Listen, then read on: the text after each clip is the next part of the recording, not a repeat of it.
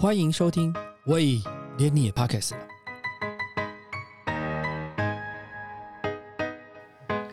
大家好，我是威廉。最近真的好热，前阵子到巴黎跟伦敦，气温虽然不高，但是阳光好强，晒每天都晒到晚上九点多。这么热的天气，大家都很喜欢去海边玩水、冲浪。海水冲浪常常见，拿铁冲浪是一个什么样的概念？最近网络上看到一个活动叫拿铁冲浪。今天我们来邀请这位老朋友，他也是威廉吴威富 Flavor 的呃 CEO 来跟我们谈谈什么叫拿铁冲浪，聊聊他的平台。呃，威廉好，嗨，威廉，我也是，我也是威廉。那 那个我是 Flavor 的 CEO 跟创办人。那拿铁冲浪是我们最近一档比较新推出的企划活动。其实它的概念很简单，就是之前 GQ 有做过 bar serving 嘛。嗯。那如果酒吧可以那个有 serving，那为什么咖啡不能有 serving？然后其实这一题是一个不是一个很新的题目，它其实是一个相当传统题目，因为它最终在解决问题，其实还是只有一个，就是老实说问来问去，我们是在问现在。社群网站的那个年代之后，媒体到底要怎么赚钱？嗯，所以我们解决问题就还是同样一个问题。那在这个拿铁冲浪里面，它的那个结构模式很简单，就是我们会去跟咖啡师要优惠，所以消费者可以免费得到咖啡。那我们就会把一大堆的咖啡打包在一起，卖成一个 package 提那个提供给消费者。所以呢，某种程度上来说，它这个 business model 不神奇，它就是卖一个期间限定的 coupon。那问题就是这个苦碰对于各方的效益到底在哪边，以及为什么它必须是一个七天限定的模式？因为第一个，我们不能把咖啡师卖烂，因为他们都是好品牌。然后呢，第二个，其实我们后面在服务的逻辑是 B to B 的供应商，所以我们帮拉法萨、帮 New Clay 把他们的产品推到那个就是咖啡通路里面去，然后打通这个市场。那对消费者这边来说话，基本上就是要体验好玩、丰富、有趣嘛。然后呢，对咖啡师来说，其实一个很重要的观念也是，我们需要调整好他们的那个毛利结构，确保说在参加活动过程中，因为他们没有人，然后可能那个财务预算也会是很有限的，所以呢，必须让他们没有负担，而且不会影响到他们店内营运。那这几个逻辑都串起来之后呢，我们媒体这边的获益方式就是。做出好的流量，做出好的企划，然后呢，尝试借由销售这个 coupon，以及从 sponsor 这边得到获益去去赚钱。所以其实对我来说，拿铁冲浪是一个蛮经典的例子，就是媒体在手上拥有资源，就是咖啡跟手上拥有资源，咖啡是那个团队上班时候要喝的东西啊。那媒体手上有资源，基本上就是商家跟使用者，就是他的读者。所以呢，最后我们想的事情就是怎么样子把我们的商家关系跟使用者关系，用各种不同的模式去串出一个能够获益的 model。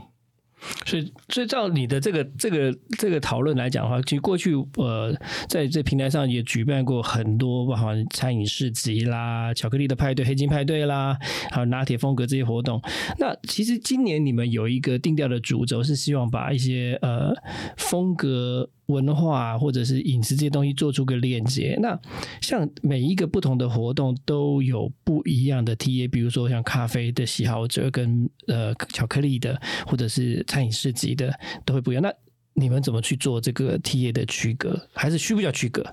这一边我觉得。其实它要也不要，所以我们分成两边来讨论。因为第一个就是在 Faber 这个媒体，它的定位其实很清楚，它处理的是所谓的中高端的市场，就是它不是最 fine 的那一端。譬如说，像是七天本的话，我们好像没有什么需要特别去报道它，因为报道大家也还是订不到嘛。嗯嗯，所以我们瞄准的那个市场是在所谓的中高端，不错的、有故事的、有品味的品牌。然后也不会是大众流量，像是我们跟优新闻，就是让他们去做大众流量，然后我们去做比较中高阶的那个市场。嗯，那在区分 TA 的地方上面的话，其实它的概念很简单，就是我们瞄准那群 TA 是有很好的品味、很好的 lifestyle，然后对于各种餐饮除了消费以外的多一点东西有一些好奇心。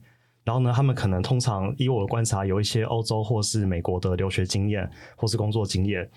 那这一群人，他们有兴趣的东西，当然第一个不会只局限在巧克力上面。所以呢，也许他们巧克力之后呢，咖啡也会是有兴趣的题目。然后呢，平常晚上的时候跑吧喝点酒，餐酒馆 fine dining，这一整个串起来的饮食的风格跟系列，就是他们关注的对象。所以第一个，这 T S 一样的。那当然，我们可以说，这个 T A 的下一步就是他们不会只关注饮食，他们的旅游、住宿，然后呢，时尚需求也应该会被整合到他们整个 lifestyle 里面去。但是呢，第二步是，即使在这群 T A 里面，仍然会有一些不一样分布。譬如说，其实喝酒的跟喝咖啡的，在我们内部数据上面，老实说，拆的还是蛮开的。就是台湾的饮食习惯，毕竟还是有在分一些更细致的 segment。所以在食物上面操作方法的话，第一个我们会用就是整个品牌的，比如说我们处理文化跟 business 的风格，把它们串起来。那第二个的话就是作为一个网络媒体或是一个网络公司，我们对于后面的数据的那个模型的建制会是非常重视的地方。所以呢，譬如说每一场活动在我们内部思考方式上面，其实是借由一场活动，然后去得到第一批那个建后面行销模型的使用者。然后呢，接下来呢几个不同的合作跟几个外部合作，就会得到不同的使用者。借由这些初始的使用者，我们就可以去把这个题目放大。所以，像一开始我们在做那个活动的时候，我们会先找那个 Favor 巴扎嘛，就是饮食美学市集，得到第一批会去跑线下的 user，然后才去做我们自己的市集活动。然后呢，接下来的话，我们就去找那个 GQ 潮流季合作，然后呢，跑去找那个 New 新闻的咖啡日安合作，借此得到就是在咖啡这边的第一批的那个关注的 TA 跟兴趣。那有这样子的出发点之后，我们就可以在上面发展出自己的题目，然后呢，把这个模型去放大。那当然要注意到的地方是，因为我们都是媒体的同业，所以呢，譬如说我们跟 New 都维持很好合作关系，就是他们要往手冲咖啡大众流量走，那我们就去制定出那个意式咖啡的题目，然后把两边分拆开来，不要踩到客户，不要踩到 user。那这样子的话，大家的合作才会长长久久。所以基本上，你你们在做这些讨论的时候，是有把那个 T A 的定调去做一些区隔，就就在应该说从异业呃不同的媒体上去做区隔，然后去分进合集。对，没有错。对，就是第一个在那个 T A 上面，我们就会去做分拆。譬如说，我们在跟 New 的合作已经好几年了，它的逻辑就非常明确，就是 New 就是大众流量，嗯，那我们就是中高端流量，嗯，所以当 New 想要中高端流量跟品牌的时候，他们就来找我们。那当我们想要更大的就是大众流量支持的时候，我们就去找 New，那两边就可以拆得很开。嗯，那当然第一个其实更需要注意到是媒体客户的部分，我们需要再把它拆得更明确一点。譬如说，像是我们原则上就像妞的咖啡依然会是跟欧特里合作嘛，那我们的拿铁冲浪就会是跟 Milkley 合作。然后呢，在那个客户选择的逻辑上面也会有点差别。譬如说，因为妞是一个具有大众流量的媒体，所以呢，他们跟欧特里合作可以把就是欧特里对 C 端的战略实现出来。那因为我们是主要是面对更面对餐饮界这一端的媒体，嗯，所以呢，我们的客户反而是比较接近供应商类型的。那就是恭喜我客户品源最近在那个准备新柜了，嗯，所以其他后面的逻辑都是走 B to B 的，然后呢，他们对于 B to C 的需求相较之下比较低，所以在我们合作里面，其实他们的目标是把产品借由一个我们了解他、了解咖啡师的方式，建立一个好的论述，然后呢，打到咖啡通路里面去。嗯，像台湾的咖啡，其实应该是说相对的有呃各种不同的层级，从呃。街边的便利商店的这种三十五十的，或者是那种呃往中间一点点的一个咖啡通路的，大概七十到八十，然后再往上面一点点的手冲咖啡、精致咖啡的两百到两百到三百，甚至于有更高端的。那你觉得台湾在台湾这么多到处看到的咖啡厅里面，你觉得有胃纳量有大到这个地步，是可以容许这么多人在这一个呃？在这个业态里面去做生存吗？我自己觉得话是以整个咖啡市场来说，确实是够大到能够容纳非常非常大的咖啡市场。因为以台湾来说，台湾咖啡的饮用习惯其实还蛮，其实还蛮普遍的。那我觉得有几个很重要的发展，一个是星巴克嘛，嗯，那第二个事情是那个咖啡进到超商里面这件事情，其实把台湾人喝咖啡已经养成一种生活习惯了。那当然，我不知道说台湾的那个工时跟那个工作压力大，会不会促进我们咖啡市场的蓬勃发展？但无论如何，我们看到事情是咖啡本身需求是够大。嗯。但是第二个问题就是所谓的中高端咖啡市场的市场大不大？嗯。这件事情我迟疑。嗯。答案很简单，我们看到真的获益非常高的咖啡厅并没有这么多。那它座位有限呐。对，座位有限，能够容纳的数量有限，以及。因为周转周转的时间来讲说，像像有些咖啡厅，你当然咖啡你喝下再坐下去，你大概起码要四十五分钟到一个半小时。可是相对的，它的座位有限，它就周转的就没那么快速。对，而且我们不能像吃拉面一样跟他说那个趁热喝，喝完十分钟赶快离开。对 对，真的是是没有办法这个样子。所以我我就蛮好奇，因为当然水的生意是比较比较比较呃成本上面讲各种不同的结果。另外。还有跟嗯怎么讲？最近天气的关系越热，所以其实咖啡来源的好像价格也不是那么的像以前一样。对，其实这边那个我也有注意到一个我觉得蛮酷的地方，就是说。几个咖啡师跟我分享过，其实，在夏天的时候，咖啡的销量是会偏差的。嗯，最少是精品咖啡这部分会偏差，因为因为你手冲是热的嘛。对，而且它喝咖啡后会有那个燥感出来，哦，所以一般来说，其实什么叫燥感？就是咖啡容易上火气，哦，咖啡比较容易上火气，所以呢，你直觉上面在夏天的时候，你其实会更想去喝，譬如说冬瓜茶，然后呢手摇饮。嗯那咖啡部分在你的思考上面会比较少。嗯那第二个其实一个蛮重要的限制是，如果是以中高端的咖啡市场来说，大部分是以手冲咖啡为主。嗯那手冲咖啡其实很难去处理到冰的，大部分要表现出它的那个风味，还是以对那个现场冲出的对对对对对，所以呢，那又要在现现场冲热咖啡的情况下，在夏天一定又会再多受到一点限制。嗯所以这其实跟台湾的季节确实还是有受到一些淡旺季的影响，没有错。还有一个时间，因为我我之前有做过一次那个呃，就是呃咖啡研究，然后就后来就有那个连锁通路跟我讲说，呃，大概他们的。呃，他们的习，他们的他们这样，因为他们是连锁啦，所以他们的那个他们的那个呃消费的时间，他们应该说他们的营运的呃营收的颠分配是从一大早早上呃早餐加咖啡，这是最高峰，然后中餐加咖啡是次高峰，然后就逐次的就往下递减，然后一直到了大概呃七八六七点以后下班时间，因为可能有些人碍于说怕晚上睡不着啊或怎么样，就就没有了，所以它其实它的呃。它的这个整个营运的时间点是有限的，它并不是说哦二十四小时我都，你可以像喝水一样拿矿泉水一样就喝，或者可乐这样就可以喝这样子。对，没有错，就是因为咖啡它的商品，它的其实它的局限性还是蛮高的，嗯而且一个人一天能够容纳的所以咖啡因的那个也是有限的，嗯，所以不会说有一个人他因为很喜欢咖啡，所以一天决定喝个二三十杯，是是这件事是情也没有办法发生。是，那接下来遇到一个很重要的事情是，以中高端的独立咖啡厅来说好了，咖啡师的存在本身在里面扮演的角色很大。嗯就跟你进到 bartender，你还是希望有人在前面，好歹跟你多摇个几下嘛，是是是都付了这笔钱了。是，那你进到独立咖啡厅里面，你也希望咖啡师在里面好歹秀个两手。嗯，所以当咖啡师必须就闻个味道。对对对对，当它的存在本身就是它的服务的一部分的时候，那就会遇到一个很重要问题，就是他们很难很难去突破规模的限制。嗯那所以通常这种时候呢，我们在跟品牌之间在聊天的时候，我们就必须要讨论一件事情，就是那你的目标是什么？嗯，你是要成为一个企业，一个具有规模能规模化能力的公司？你觉得台湾有可能出现类似像星巴克这样的可以全球的吗？我觉得 Seven 应该已经还做的蛮不错的。但 Seven 它只是就是咖啡只是它一部分，我觉得台湾其实很难去，台湾的产业结构很难去打品牌。嗯，所以呢，嗯咖啡在台湾能够运作模式应该是那个零售产业。嗯嗯，所以呢，咖啡在 Seven 里面，在全联里面，其实做得都蛮不错的。可是你反观那个什么，想反观那个手摇椅呢，像以前你看之前在在去日本，然后蛮红的那个鹿角巷啊什么的，就这种手摇椅反而走了出去，对，我觉得手摇饮反而是台湾一个很就是很奇特的。然后你说那个像那个珍珠奶茶，可以到上海，可以到新加坡，它可以甚至到美国，可以被接受。像我前一阵在伦敦，在某个街边说，哎。居然有那个、那个、那个、那个、那个黑糖珍珠，吓了一跳！哎黑糖珍珠怎么会在伦敦的街头？就是台湾的咖啡，你没有办法，就是不是说没有办法，就好像不会有人用台湾品牌包装，让它跑到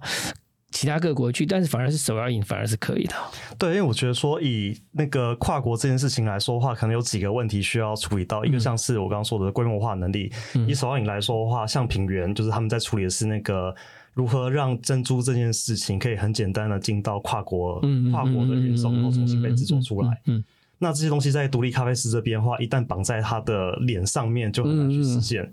不能不能复制，对，很难去，真的是有点比较难去复制它。嗯、那再来第二个，我觉得那个珍珠奶茶某种程度上就是说，它可以是一个台湾奇迹，它就突然之间就在全世界各地都炸开了。对，然后呢，它带起的是一种就是这个国家作为一个 brand 的呈现。嗯。那以台湾这边来说，它跟咖啡的连接性又没有到那么高。虽然说我自己觉得台湾的咖啡实力可能就是真的仅次于日本而已，嗯，但是毕竟在它的概念上面没有这么直接连接在一起，嗯所以呢，它在打国际市场的时候会比较吃力。嗯，那第三个，当然我觉得比较可惜的地方是，以咖啡师或是咖啡厅来说好了，其实这个题目应该不具有募资能力。嗯，所以除非是有一个非常厉害、有募浪漫的资能力人，啊，对，嗯，不然的话，其实他们很可可能会很难再用这个模式在早期取得非常大量的现金流，然后呢，或者是有一个最主要是因为咖啡师的技巧难难被复制吗？我我觉得他是给他可以他是可以 training 一群人来做。有他的技术背景，但是到最后好像咖啡听起来这样，好像觉得咖啡的这件事情好像都跟咖啡师本身的品牌形象有关了。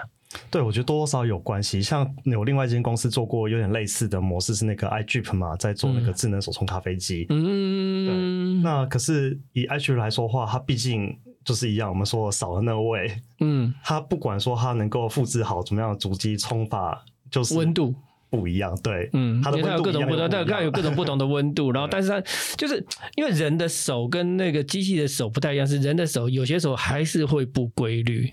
然后他还是会忍不住看到豆子的，就是那个呃豆子跟粉的状态跟水的方向，他会调整它的姿势去处理它现在的豆子的状况。可是那个机器它就不管你，它只要它只要一上去就 OK，就就就照它的模式在跑。对，而且那个人的连接性本身就是我对于这件事情的联想本身的那个印象，可能会是因为不管怎么样，其实餐饮界就是一个，它是一个对我来说，可能就是一个真的是一个 total solution，它不是单纯的吃到东西，而是包含它。的服务，它的品牌概念，它最后得到的，甚至它的社交价值，可能都会包含在里面。嗯，就我我想请问你，前上个礼拜你刚好有写一篇文章嘛？就是说你今年你的平台要定调在风味、文化、商业上面，你会谈这三点最主要的思维是什么？透过这个平台，你看到了台湾的餐饮趋势，这个产业链的发展大概长什么样子？好，我那时候在那个就是这篇文章说，我把我们公司的整个内容主轴定掉在这三个地方嘛。其实它解决问题也是很简单，就是嗯。这个在台湾这个媒体产，应该说现在成立一间媒体实在太容易了，我们就开个 F B，开个 I G，然后换个名字就说自己是个媒体。那那个粉丝买一买，真的假的，有时候也是真假难辨。就粉丝没什么用啊，因为你粉丝还是转不出流量，转不出钱，还是没什么。对，就是你的流量也无法兑现，转换率可能也是有差。那所以接下来问题就是，作为一个媒体，我必须思考他扮演的角色到底是什么。嗯。那以纯 lifestyle 来说，台湾真的需要这么多 lifestyle 吗？lifestyle 真的有帮助台湾的产业带来什么成长吗？我们每天高来高去的，比如说台湾味讲的，每个厨师都在讲台湾味，那讲到最后，真正存活下来的台湾味又有哪几个呢？嗯，咖啡师每个都说那个哦，那每只每个咖啡都不一样，个性都不一样的时候，那最后你的咖啡师到底获益是多少呢？这件事情是我想解决的。嗯，所以我自己在定调这三个地方的时候，实际想表达几件事情，一个是。非常奇怪的，我们虽然说是一个餐饮媒体，可是我们却完全无法讲餐饮本身，因为味道本身无法被传达，所以我们必须讲餐饮以外的东西。那如果一间餐厅很红，其实好像根本不需要我们 GQ、Vogue、New、Pub Daddy 都在报道，那多增加我一个再转发一次，搞不好人家是先在 New 那边看到，才在我这边看到，所以好像也没有什么意义。所以我能够讲的是什么？所以我讲的是餐饮以外的事情，就是我说文化，它是决定这个产业结构后面的那个框架。嗯，那我带来的价值是什么？我带来价值应该回到商业逻辑上面，就是帮人赚钱。我帮三种人赚钱，第一种是帮我的品牌们赚钱，我借由实体活动，我借由他们的行销宣传，帮我的合作的咖啡师、餐厅们去取得新的获益跟流量，这是我必须要达到的目标。所以他的行为逻辑必须很准确，是更偏接近广告的，结合在企划里面。那第二个事情是帮我的供应商，譬如说品源或者是拉巴扎。他们的客户是餐饮界的其他品牌、独立品牌或餐厅，我必须把他们之间的 connection 建立起来。所以某种程度上面，我的媒体必须越来越往 B to B 这边去靠拢。然后呢，我讲的 lifestyle 必须更有商业的逻辑在里面，因为它必须是真的让人看完以后得到东西的地方。不然的话，就是一样。我觉得其实一些高来高去的东西，大家都可以写，大家都可以讲。但是真正能够创造价值的事情，必须有人把它讲出来。但是我因为我们刚好这个公司有一套系统是跟那个餐饮那就 POS 嘛，然后 我大概这几年是对餐饮业有一个了解了。就是我我们现在在谈，比如说呃，Uber、f o o Panda 是一种，它是把餐饮 deliver 出去送到人家家里面去；另外一种是呃，有人会利用。有些餐饮或者是有些平台会利用说，比如说 I G 啦，或者是 F B 帮想要帮这个餐饮去导流量。可是其实对餐饮界来，对餐饮餐厅本身来讲，它的座位，比如说它就是它的一个时段就可以，假设它就是可以服务五十个人。然后这些老板，我发现他一件事情是，他就是先想办法要处理面前的这五十个人。然后呢，它的产能如果能够多的话，那当然他可以想 support 给那个福福片台或 Uber 这样的外送平台。另外的可能是呃 take out 的人，他可以去服务他。可是最后最终他就就想，反正他他的能够挤出来的大概就是人力有限的话，就是比如说五十套的，他大概就顶多再多加个十五套、二十套，就了不起是这个样子。所以基本上再更多的他也接不完。所以当你跟他提一些 proposal，他好像也。不太想要再配合或者什么样，你会碰到这种情况吗？其实一定会，而且这个情况在台湾会越来越严重，因为人力不足。嗯，所以即使还有五十个座位数，现在可能能够服务的容纳的客人的数量，可能就是三十个座位数而已。这个现在我目前就我所知，很多餐厅的产能大概只剩下原本的六十趴到七十趴，所以这个问题只会越来越严重。那在第二点，其实餐饮业是一个非常传统跟非常传统跟长期的产业，也就是说，它的毛利空间跟它的效能，在这个世界上面基本上已经没有什么改善空间了。嗯，餐饮界的毛利率就是长那样子，大概多少人出多少餐。已经是一个，就是几千年来几万。那中间还要被一些外送平台抽一抽，然后再再被那个金流再抽一抽，他他们全部都算得出来。所以其实，在真正的餐饮界的概念里面，是不存在任何行销概念的。嗯嗯。对我来说，餐饮界不会去想行销，他们某种程度上，所以他们身上榨得出水来吗？他们不行。绝对不行，嗯，所以呢，从餐饮界里面获益方式只能做两个，第一个是餐饮界应该是你的资源，而不是你的客户，嗯哼，所以呢，我们的客户应该来自于更大型的供应商，嗯，然后呢，第二个我们客户是来自于 C 端的消费者，嗯，所以我们必须在这里面做出价差，就是说把餐饮界作为一个资源，向消费者跟向供应商去换取获益。那餐饮界本身作为一个已经非常稳固的产业，其实是没有办法去提供更多获益给媒体的，所以某种程度上是把对我们来说，我们是把餐厅当成我们手上的。内容的一部分去运作它，所以在这个情况下，餐厅才会乐意跟你合作。对，因为他的负担轻，然后呢，他不需要想太。他会他会希望你帮他挑客人吗？应该说，他们会想的事情是，他们不求你要帮他带什么很厉害的事情，因为餐饮界本来就是靠某种上实体流量在运作，跟口碑行销。嗯，所以呢，他们希望事情是他们控制他们资讯流通在你这边，不要去带来一些给他们找麻烦的人。嗯，所以呢，餐厅会去希望他去控制你去控制他消费者的数值，而不是让你去带掉他的那个流量。嗯，这个是餐厅在思考时候一个很重要的差异。所谓的控制数值表现的出来是说，呃，因为说实在，从媒体的角度来讲，你也不知道，呃，这个荧幕背后的人到底他的目的是什么，他到底是不是在透过你去找他麻烦或怎么样？那其实你也不知道他到底长什么样子。那所以你把他。你你你有办法去理清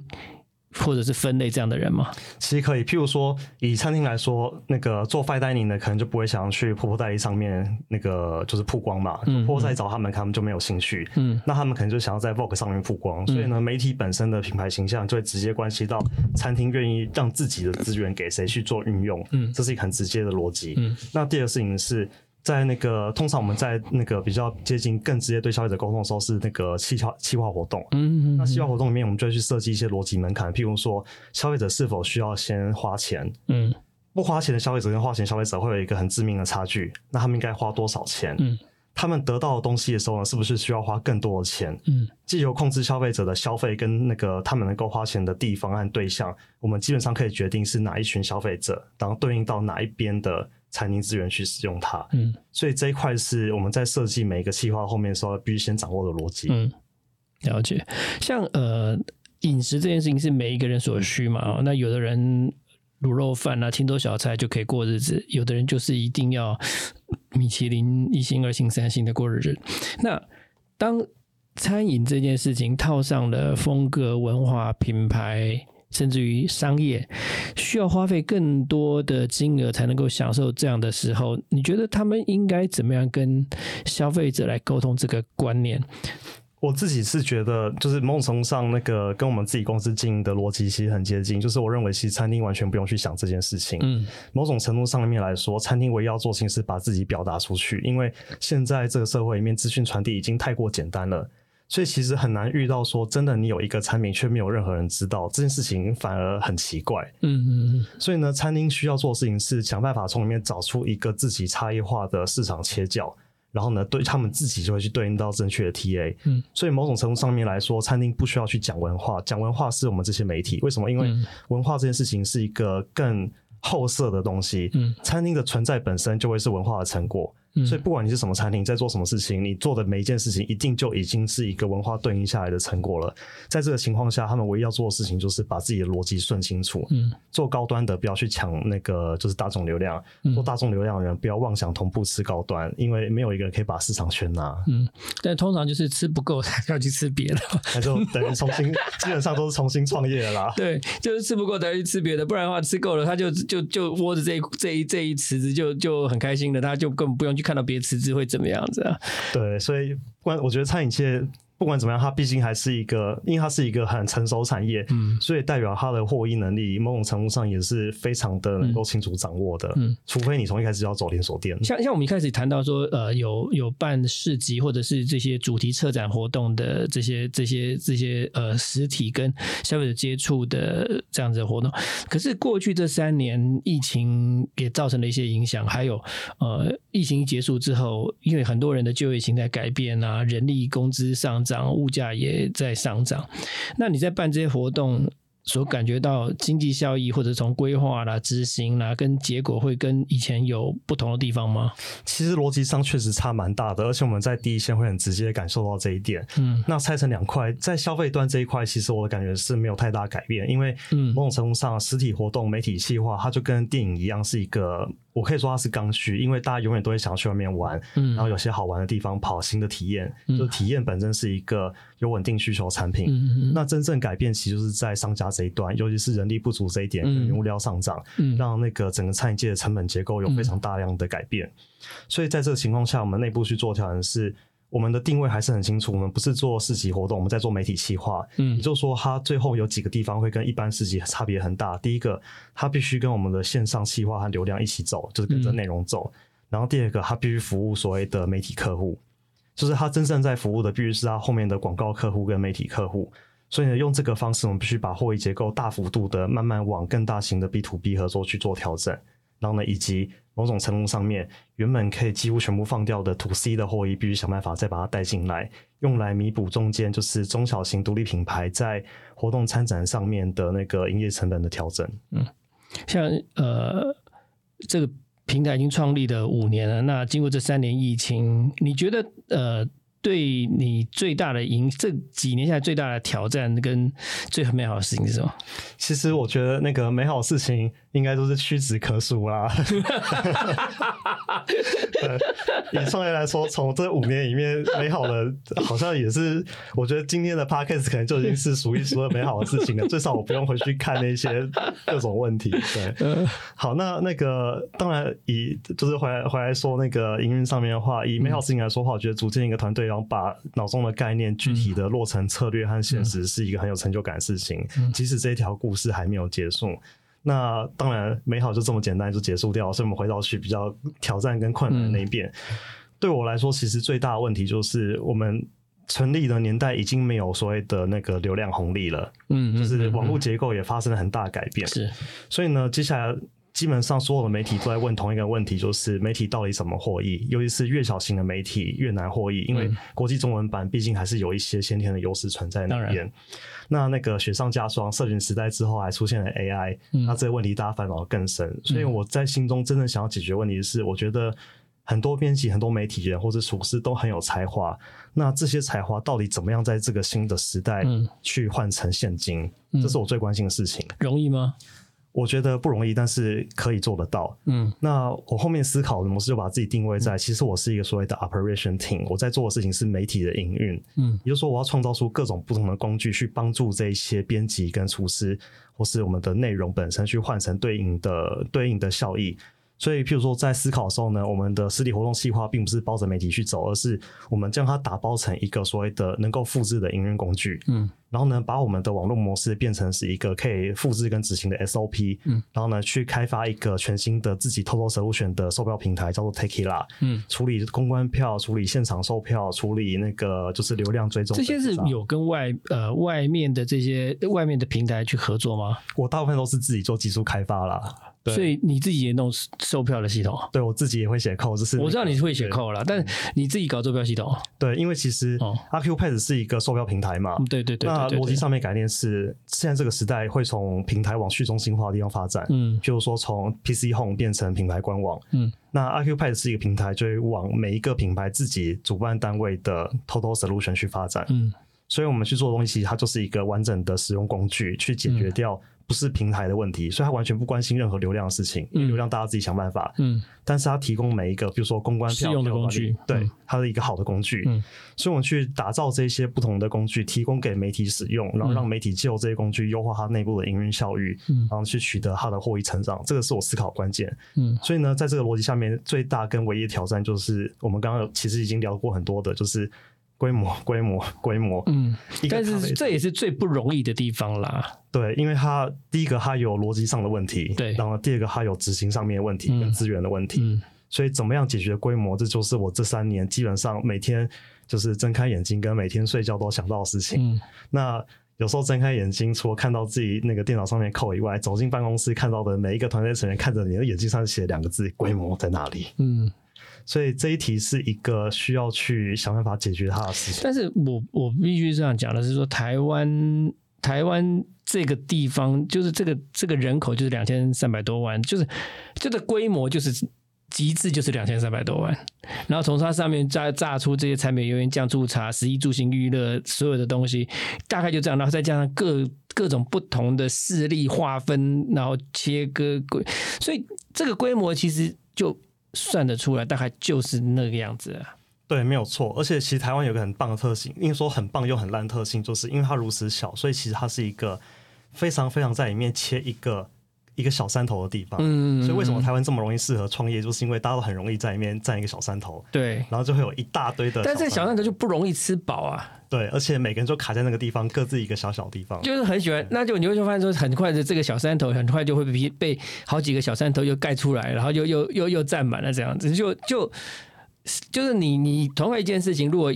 一一家店它可能可以活得下去，可能变成这条街上变成五家店，它就没办法活。没错，这就是台湾基本上我觉得在每个领域都会出现问题。对，那最近有一个很棒的案例，应该说他给我一个很棒，就是他给我一个很重要的振奋，就是那个关键评论网嗯在美国用 SPAC 方式上市。嗯所以呢，在这个我们说是媒体黑暗年代的情况下，关键评论网做到这件事情，它后面其实验证一个模式，就是我的这边是用我的方式来讲，就是所谓的分众分众的时代媒体策略应该怎么进行。某种程度上来说，就是现在因为受到社群网站影响，你不管再怎么大的媒体，其实你的触及都一样烂。所以呢，一个大的媒体跟一个小的媒体在真正的转换上面效益并不会差到太多。嗯所以某种程度上面来说，正因为现在台湾是所谓的小山头分立的情况下，嗯所以如果你有一个逻辑，举例来说，关键评论网的逻辑很简单，就是先取得第一步或以后呢募资，然后呢并购，并购以后回收现金。它最主要是募资并购它它最主要的流量来自于并购啦，它来自于并购它它它收了很多媒体嘛，对，然后呢，只要每个媒体都能够维持最少 break even 的情况下，嗯。然后像是那个爱酷那边有在行销科技有在赚钱，嗯。那他就能够把并购这个模式做到能够去复制到海外，然后呢嗯。复制到规模化，复制到能够上市。嗯那某种程度上面，我在思考逻辑也是同一件事情，但是我们当然是有一些不同的执行策略。譬如说，我们关心的并不是 market tech，然后呢，我们处理的内容更多的是 lifestyle。但是某种程度上面，它在后面一个很根本的地方，就是接下来在这个分众的年代要做的事情，再不会再是一个唯一独大的媒体，像是 GQ，它必须是非常非常多的分众的流量渠道来去解决这个问题。但是要统合出一个呃，就是说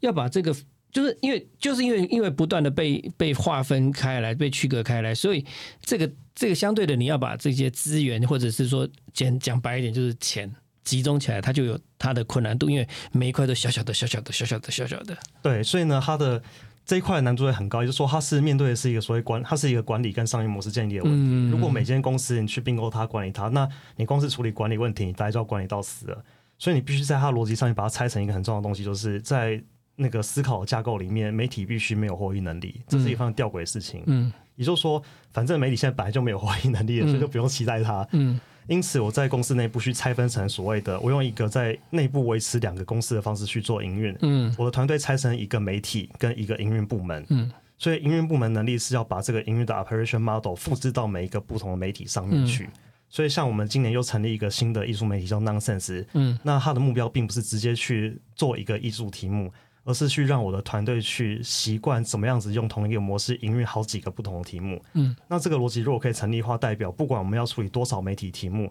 都是同样一个 operation model，由一个 operation team 负责去管理每一个做内容的渠道。就是说你把它变成类似像杯子。就是不同的杯子，但是你可以一次长出好几个杯子，然后它就可以去接各种不同的水，有的可以拿来煮咖啡，有的可以来接咖啡，有的接开水，有的接茶。但是反正你不不会把杯子和在一起就对了。对，没错。然后呢，我本人的话就是比较像 Jeff 的那个，我只要按那个就是那个按钮就好，然后就是让它把填好填充物填进去，然后让它去运作。了解。像呃。我之前跟那个那个日本那个 g o r a b i 也蛮有蛮蛮有往来的，然后他们就他们每次派一个日本人来，然后就就会来找我，然后就来聊天。然后他每次跟我放闪，我觉得很奇怪，那个你们台湾哦，很多的呃餐饮是靠的是 QL，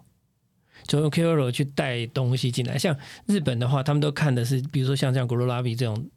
美食指南，或者是美食呃的资讯平台。然后，甚至透过美食资讯平台去定位，可是台湾不是，台湾都是又靠 KOL 去介绍啦、拍拍照片啦、影片啦、发现动啦这样子去做。你你觉得现在台湾有这这个方，就像回到对应到你的平台上面来讲，你面对这样的问题，跟未来你认为台湾的发展上面来讲，这中间它是怎么达到 KOL 这些东西的平衡？我自己觉得这个这个趋势应该不只是台湾，应该全世界都逃不掉。日本可能只会是比较慢一点而已。也就是说。像我一开始有提到的，而且我们刚刚讨论问题，其实很每个都每个都息息相关。就是接下来的资讯，因为资讯过量，资讯过量情况下，就代表一定要分众，跟就是去中心化。也就是说，接下来的那个流量渠道会来自于 KOL，而不是来自于媒体。以前我开过一个很好笑玩笑，就是说，那个在可能十几年前的话，是那个媒体有流量，然后呢 KOL 有内容。嗯，那现在是那个媒体有内容，然后 KOL 有流量。嗯。所以呢，也就是说，接下来的媒体公司如果没有去面对这个问题的话，它变成一个会非常荒谬的情况，就是他们请全公司之力，可能 GQ 好了，用四十几个人来做一个 KOL 就可以做到的事情。嗯，因为它的流量就会跟那个 KOL 顶多一样而已，不会比它更高。是。那在这个情况下，我们就需要思考，那媒体在里面有什么地方跟 KOL 是绝对性的差异不一样的地方？那在我的思考里面，其实最重要的事情就是因为媒体是一间公司。它是一个去人格化的、依靠团队协作才建立的商业模式。它必须做那些 KOL 一个人做不到的事情，譬如说专业分工，嗯，然后呢更大的事情、更大规模的东西，然后呢能够稳定服务 B 端客户的那个稳定性，然后呢财务上面的安全性，这些东西才会是媒体在这个产业里面扮演的角色。以及一个很重要的事情是，媒体必须想办法有一个好的工具去跟 KOL 合作，因为最后拥有流量的会是 KOL 而不是媒体。因为我现在看到 KOL 有一些。比较开始在进化的是，其实 Q 本身就是一个公司，他是自己，他就是由他经营他自己，然后背后跑出来的团队，比如说帮他做一些后置啦、影片剪辑啦、企划啦，甚至提案啦、产品合作啦，是，但是你看起来表面上是一个人，其实底下他其实是有一个呃，maybe 可能是五到十个或十五个的团队去帮他打点各种不同的活动。剪辑各种不同的影片，这样，所以他其实他也走向了一个呃类似像企业化的经营模式。只不过 KOL 比较好聚焦是说，因为我个人的风格，我就是喜欢吃辣的，我就是喜欢吃牛肉，我就是。不是猪肉的爱好者，我就是喜欢吃什么，他就会很明确的有一个聚焦的重点。可是媒体就好像很难这样子聚焦。说，当然你可以说我就是报道那个高端的，或者我报短的报道的就是素食的产业，或者我就是报道人人造肉或怎么样。你可以告诉别人我就这个样子。可是好像缺乏了一个人之后，那个事情跟消费者的习惯上好像就连不上来。我觉得是没有错，而且。因为 KOL 它有一个很重要的地方，就是像我刚刚提到其中一关，就是那个媒体是去人格化的，嗯，也就是说媒体面是没有人的个性，没有什么血肉，没有什么喜好，对，它没有温度。就是一些内容这样去堆叠上去，对，这是它跟 KOL 一个非常大的差异点。那当然，这东西是好跟不好，当然有一些不同的应用情境。譬如说 KOL，因为它有人设，所以呢，当人设出现问题的时候，就变得比媒体来说更严重。那媒体比较没有什么人设的包袱，因为它很稳定，它就是发外告或是自己编辑去产出它的相对应风格的内容。那其实像我们刚刚说，就是接下来因为资讯过量情况下，资讯一定会分众，嗯，所以呢，我认为就是一个一个处理独立领域的，我们从上 KOL 就是一个独立媒体了，嗯，它就是我们都说自媒体嘛，那自媒体就是媒体嘛，就是媒体，或者它就是自称是媒体，那它就是了，是。所以呢，接下来流量渠道一定是来自于他们身上。嗯，那我自己认为说，以我们公司在思考的逻辑里面的话，我觉得真正要做的事情是，那如果它就是一个媒体，它就应该能够去福音于同样一个 operation model。嗯，所以呢 f o r D 也在办市集，代表说这个实体活动的模式，只要有一个很成熟的 operation team，就可以复制到这些自媒体身上。当然。你的广告工具今天可以给媒体使用，你的广告工具也可以给 KOL 使用。嗯，所以呢，它在抽象化程度上应该是一样的。嗯，那作为管理者，我们唯一要思考事情是，这个 KOL 或者这个独立媒体到底是不是有去做 operation 的价值，或是它的风险有多大？比如说，它到底会不会翻船，或者是说它的市场是不是大到你愿意投入你的 operation team 来把它的获益带出来而已？嗯，但是就是就是以现在的经营模式来讲，有当你当你在评估这些事情的时候，其实已经。没有办法去 care 太多的流量问题，因为为了要吃饱，所以他就开始会去饥不择食的去抢抢食、争食很多很多不同的小小小小小的市场，这样，因为他他就是要活下去嘛。对，所以其实某种程度来说，当然，我觉得这是有两个，啊一个是站在创业家的角度的话，那个一定从小的开始嘛，从小市场开始去抢。那接下来就是在这这个赛道的过程中。有谁有能力去累积比别人更多更快的资源，然后想办法把其他人统合下来？因为戏棚子站久就是你的某种程度上有个道理，是因为有人死掉了，总是会对啦。但就是我觉得，因为有人死掉的过程当中是那个收尸的过程啊，就是你没有收尸的话，哈，那个尸体就任其腐化就很可惜。所以，所以就有人会大概大概就不断的媒体的整病，你刚刚讲整病嘛，就是这样，然后就是一个收尸的过程嘛，因为摆下去其实。再摆下去也没什么太大的意义嘛。就如果真的会长得好的话，他干嘛来那里病？所以他就一定长，他一定是长到他自己会发现有个瓶颈的地方。然后当然有人愿意去买它，所以这两件事情就会整合在一起。然后到下一个人出现的时候，又是一样的心情嘛。他自己看到他自己的瓶颈，或者是可能有一些。经营自己经营，或者委托他经，或委托别人经营的时候，有更大的利益的时候，当然他就委托别人经营，所以东西又被那个。我觉得这个这个过程是免不了才会变得不断的会变成一个不一样的地方了。像像很多人推崇那 Viber 的那个社群经营做的很棒，那你可以分享一下经营的诀窍、核心价值是什么吗？其实我觉得，就是虽然说很多人说 v o r 社群经营的很棒，但是在我自己的观点里面，其实我觉得我们社群经营的还蛮烂的。我自己还蛮烂的，因为我们在你这样会伤人家的心哦。没有，因为我们并没有花太多心去思考社群经营这个问题。某种程度上来说，我们的逻辑很一贯，就是我们已经预设这个世界是资讯过量跟资讯破碎的地方了。嗯，那既然是资讯过量跟资讯破碎了，你唯一要做的事情就是好好。其实这个时候反而有点像鸡汤，就是好好的做自己。你把自己做出来了，那你自然的会得到那些分配给你的，就是所谓的 niche market 的流量跟核心使用者。嗯，所以你应该做事情是把你的逻辑顺得很清楚，嗯，而不用特别去思考社群是什么一回事。情，因为社群是跟着你去联系起来的，而不是你特别去为了社群做出来的东西。它的逻辑在现在这个时代应该是反过来的。其实，所以也就是说，其实，在我的所有的思考里面，无论是 favor 还是我们要去做 nonsense，还是未来的后面的计划，它的前提都是。接下来的资讯已经太多了，多到一般人类是无法去消化的，以至于不管不同的社群渠道、不同的经营方式，都只是在做更多不同的分众而已。嗯，所以呢，唯一能够存在规模的情况下，已经不可能是单一一个分众特别大。嗯，如果你不找到任何一个统合所有分众的 business model，那你就永远没有规模这件事情。那接下来要么就是你等着就是被收拾嘛，要么就是你能够取得对，所以就被收拾的价格是很差啦。对，就是你，你要先有价值，你才会能够被别人。但你有价值，就不想要被他收嘛？没错，所以中间就是一个大家努力的去 不要成为被收拾的那个人了。对啊，这就是一个吊诡的地方，就是呃，收跟不收之间，或者是被收跟被不收之间，都有各种不同的心情故事在做不断的组合。诶，想问一个问题，像你自己写扣，然后经营平台，然后。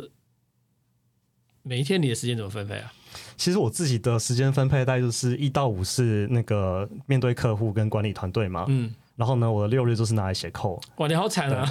我因为其实写扣对我来说是一个它它休闲，对它比较像冥想，因为你平常像我们做 CEO 的，我们就是大量面对一大堆的资讯，内部资讯、外部的资讯，然后呢各种人的问题。对，所以某种程度上来说，写扣其实放松很多，而且因为你很专心，你反而不会受那些资讯干扰，你无法，你就等于是在写文章的概念啦，对对，就是在抒发自己的心情啊，抒发自己心情。所以那个有时候会像我们去做那个城市的重构嘛，你自己做的很开心，那实际上别人也看不出来到底差在哪里。嗯，我们来回到今天的主题，这个拿铁冲浪的活动，目前为止你大概总共有呃几这个咖啡师或几个品牌跟你合作，他也可以跟大家讲解一下，大家参加这个活动呃可以可以干嘛？我们目前合作的咖啡品牌大概全台湾有八十多家。那原则上就是，如果在我们的那个活动官网上面购买所谓的那个拿铁冲浪护照，它是一个电子优惠券，嗯，那大家就可以凭着这个护照去任何三间咖啡厅去兑换免费的拿铁。是三间单独的，还是一间换三个？是三家还是一家都可以行驶完？都可以，因为就是我们有三张票，那你自己去选择想要去哪边换。OK，然后呢，以及咖啡师们会配合这个活动推出很多额外的免费拿铁以外的优惠，比如说。那个拉花啊，或是什么多送一杯啊等等的，那就是是店那是店家个别的活动，我们会把资讯统统合起来，然后就是凭护照就可以得到额外优惠。除了免费咖啡以外，还有额外的其他福利。嗯，那我们希望达到效果就是有一个机会，大家去多体验一些好玩的事情。嗯，然后呢，去做一些很酷的探索，然后呢，让咖啡师有个借口去。做一些他们平常觉得那个没有心情或是没有契机去做的研发，嗯，然后去玩一些好玩的东西，做很棒的计划，就是我们团队的目标。所以你这个冲浪活动是从七月七号开始，一直到八月三十一号。对，没错，那就希望说这个时间够长，到大家可以去换一些好喝的咖啡回来。所以只要打关键字“拿铁冲浪”或者是到那个 Flavor 的官网，都可以看到那个资讯嘛？对，没错，没错。OK，我们今天想谢谢威廉来跟我们分享他的这个经营心情，也分享他这个办活办拿铁冲浪的呃最主要的他想要呃带给大家的一个观念是什么。我们很谢谢威廉来跟我们分享，谢谢，谢谢，谢谢，谢谢。感谢你收听喂连你也 p o c k s t 了。如果你喜欢我们的节目的话，请记得帮我们按赞、订阅、加分享，也欢迎留言。告诉我们或者是想听的主题哦。谢谢你。